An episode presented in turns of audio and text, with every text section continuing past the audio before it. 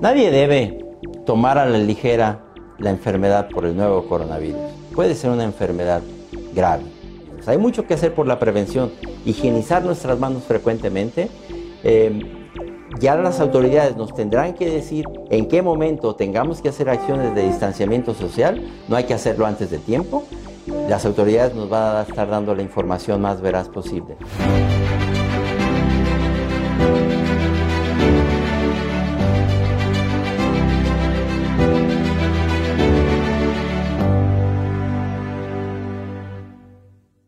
No, hombre, no pasa nada, Lick. Así dicen de muchas cosas y luego puro cuento.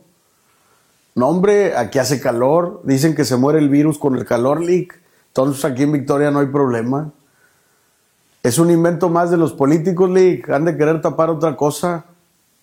Y podría seguir así, diciéndoles barbaridad y media que me han comentado en la calle y preocupa. El tema coronavirus es serio y nos llama a todos a ser responsables, pues está de por medio la vida y la salud propia de nuestros seres queridos. ¿Qué implica ser responsables en torno a este tema? Muy sencillo. No tomar las cosas ligeramente como los ejemplos con los que inicié. Y dos, estar atentos a los conductos oficiales y seguir puntualmente las recomendaciones. Sobre esto último, la Secretaría de Salud del Gobierno del Estado de Tamaulipas ha explicado a través de diversos espacios que hay tres escenarios.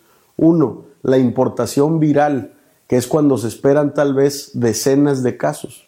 Dos, la dispersión comunitaria, que es cuando ya pasa a haber cientos de casos. Y tres, el escenario epidémico, que es cuando hay miles de casos de coronavirus. Y aunque en el país seguimos en el escenario uno, tampoco tenemos garantía de que no vayamos a pasar al 2 o al 3. De ahí que sea muy relevante que seamos responsables y preventivos. Siendo puntual y de acuerdo a la recomendación oficial, no hay ninguna restricción hoy para el saludo entre personas, pero eso sí, debe procurar no estar en espacios públicos cerrados o abiertos, teatros, cine, estadios, plazas, etcétera. O sea, no está prohibido todavía, pero es lo más recomendable no estarlo.